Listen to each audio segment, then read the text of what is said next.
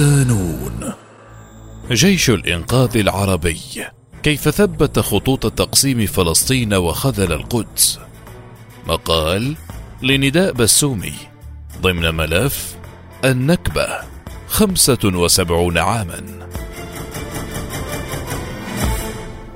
بطريقة ساخرة ممزوجة بالألم المخيب يقول مسعود أتريدون أن نمني أنفسنا أكثر من ذلك؟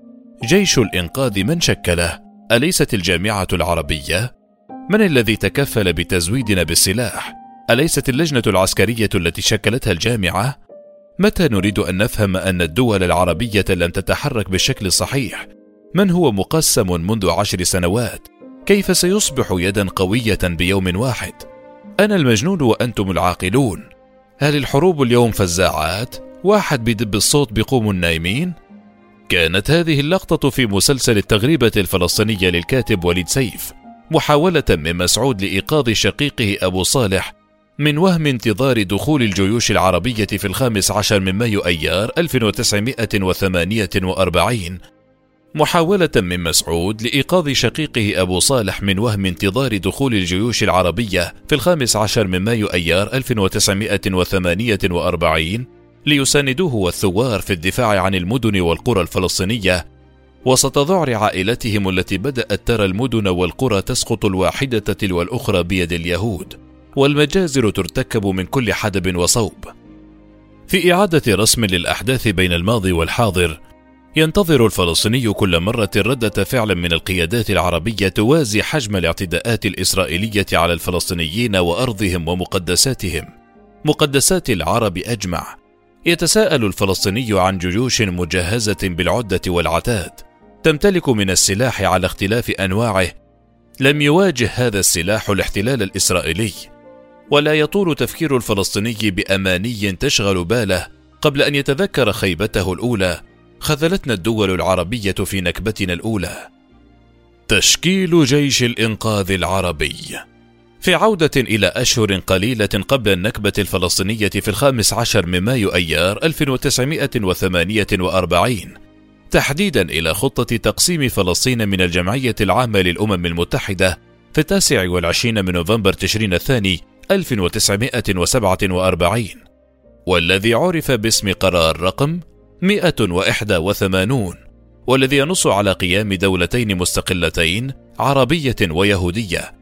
ونظام دولي خاص لمدينة القدس على أن يدخل حيز الوجود بعد شهرين من جلاء قوات الانتداب المسلحة وفي موعد لا يتجاوز الواحد من أكتوبر تشرين الأول 1948 وتمنح الدولة اليهودية 55% من مساحة فلسطين التاريخية وقرار تقسيم هذا سيكون له قصته مع تخاذل جامعة الدول العربية.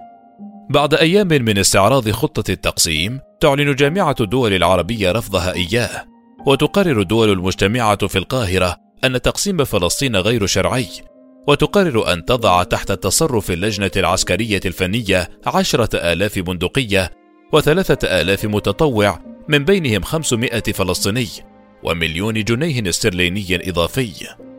مع بداية عام النكبة 1948 قررت هذه اللجنة العسكرية العربية تشكيل قوة من المتطوعين العرب غير النظاميين تسمى جيش الإنقاذ العربي تحت قيادة فوز القاوقجي بهدف مساعدة الفلسطينيين في مقاومة قرار التقسيم. كانت مؤلفة من نحو خمسة آلاف مقاتل بينهم ألف فلسطيني. لم يكتمل رص الصفوف بدأت الخيانات. لم يمض وقت على تشكيل جيش الإنقاذ العربي لمساعدة الفلسطينيين في مقاومتهم ونضالهم حتى بدأت ملامح الخيانات ترتسم في أهداف وجوده في الأراضي الفلسطينية التي تواجه نيران العصابات الصهيونية والانتداب البريطاني.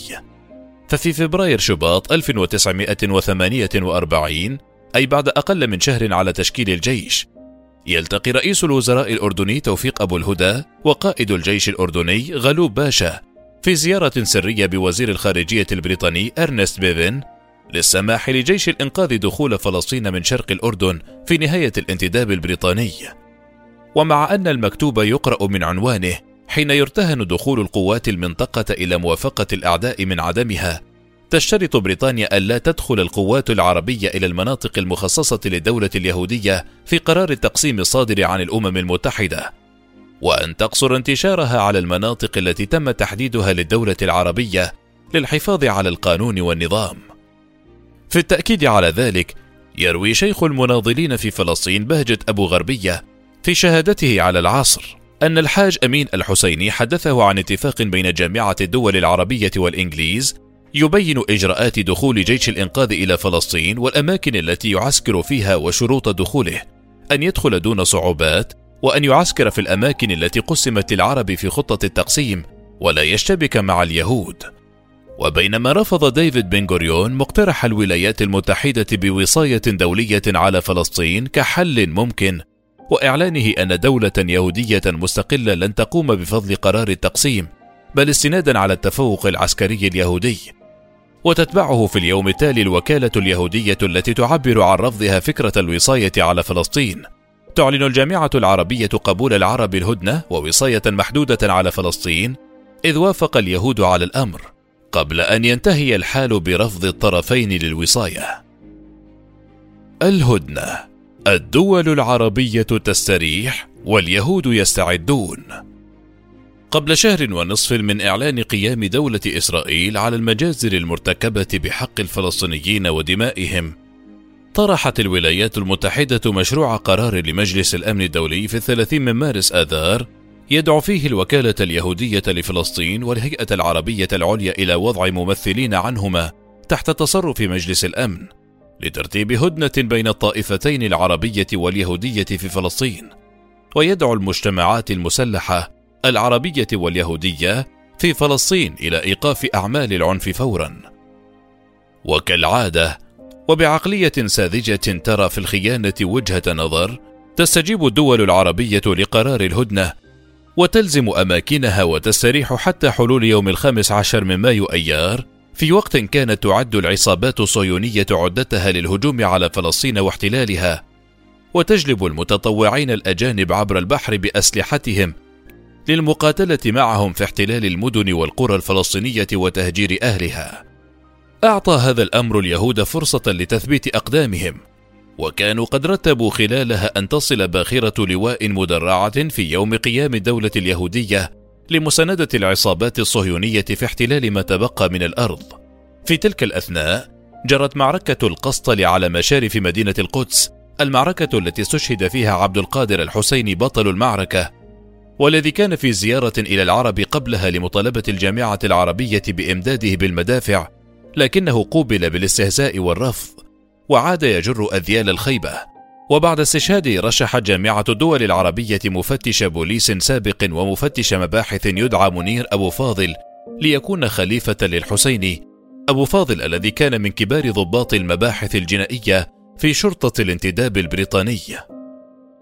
الجيوش العربية تراوح مكانها.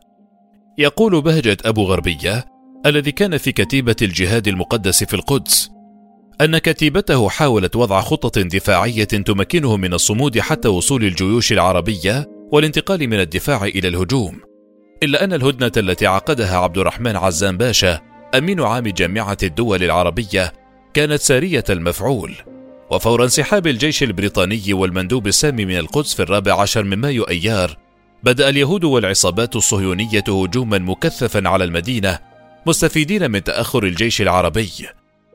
بعد دخول يوم الخامس عشر من مايو أيار بدأت الجيوش العربية في التقدم وكان الجيش الأردني ضمن جيش الإنقاذ الذي يفترض أن يساعد الفلسطينيين في القدس بالتقدم نحوها إلا أن قواته وقفت عند نقطة الخان الأحمر على بعد 17 كيلومترا من القدس. توقف ولم يتقدم وانتظره الفلسطينيون وكتيبة الجهاد المقدس ولم يأتي. في كتابهما يا قدس يقول الكاتب الفرنسي دومينيك لابير والصحفي العسكري الأمريكي لاري كولينز إن رؤساء العرب كانوا مجتمعين في عمان لوضع خطة لمحاربة اليهود وفي خضم ذلك وصل ضابط من الجيش الأردني إلى مستعمرة نهاريا يحمل معه رسالة من قائد الجيش الأردني غلوب باشا والتقى بقائد عصابة الهجنه يخبره أن الأردن يريد أن نقتسم فلسطين نحن وإياكم. والا يجري قتال بيننا وبينكم. ونحن على استعداد أن نؤخر حركتنا في منطقتنا بينما تأخذون مواقعكم على الخطوط التي تريدونها. فقال له نوافق على هذا بشرط ألا تدخل القدس. وفي استحضار للذاكرة للأيام الحمراء من الرابع عشر إلى التاسع عشر من مايو أيار كما يصفها المقدسيون حين كانت المدينة المقدسة تتعرض للهجوم يقول أبو غربية إن الجيوش العربية لم تشارك في الدفاع عن القدس خلال الأيام الحمراء الخمسة. وصبيحة اليوم السادس بدأ الجيش العربي يشارك في القتال.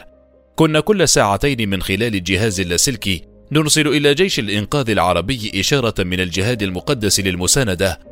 وأرسلنا برقية أن حي الشيخ جراح في القدس مفتوح أمامكم لتتقدموا ولم يصلنا الجواب. يقول غلو باشا في مذكراته ولمدة أربعة أيام من الآلام المبرحة ونحن متمركزون بين الرملة وبيت المقدس آملين بمنتهى الحماسة أن تبادر منظمة الأمم المتحدة أو القوى الدبلوماسية الأخرى إلى إيقاف الغزو الإسرائيلي للقدس. ما أرغمنا في النهاية على أن ندخل المدينة. كنت أنا في الغالب هو الرجل الذي يتلقى الذم باعتباري كنت أقود جيشا متحمسا لمهاجمة إسرائيل التي ولدت حديثا.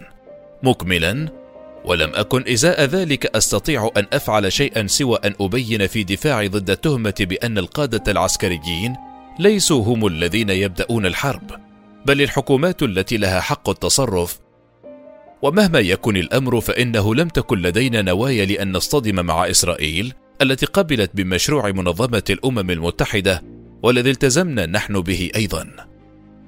في اليوم التالي من يوم النكبة المشؤومة، نشرت الجريدة الرسمية الأردنية في السادس عشر من مايو أيار ملحقا لقانون الدفاع عن شرق الأردن لسنة 1935 الذي كان الملك عبد الله قد وقعه في الثالث عشر من مايو أيار وينص الملحق على أن أحكام قانون الدفاع ستسري على البلاد أو المناطق التي تكون تحت سيطرة الجيش الأردني.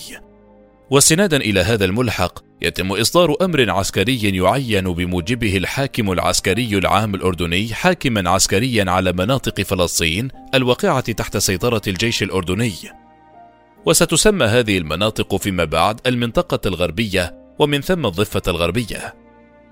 وفي اليوم نفسه يصدر أمر عسكري ثان ينص على أن القوانين والأنظمة التي كانت سارية في فلسطين ستبقى نافذة في هذه المناطق باستثناء تلك النصوص التي تتعارض مع قانون الدفاع لسنة 1935 أو مع أي نص صادر بموجب هذا الأخير.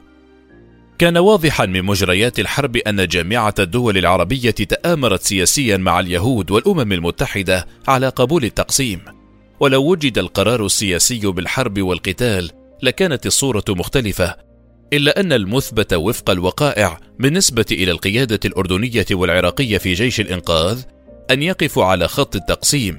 أما الذي فرض عليهم القتال أن اليهود كانوا يتوسعون عن خطوط التقسيم. ومع ذلك لا يمكن أن تنسى الشواهد المختلفة أن مقاتلين عربا في جيش الإنقاذ والمتطوعين سطروا بطولات مشرفة وقد استمعوا خلال قتالهم إلى ضمائرهم الحية لا إلى قيادة دولتهم المتخاذلة. والذين ما زلنا حتى اللحظة نستكشف رفاتهم في مقابر جماعية كانت عنوان شرف قتالهم في فلسطين.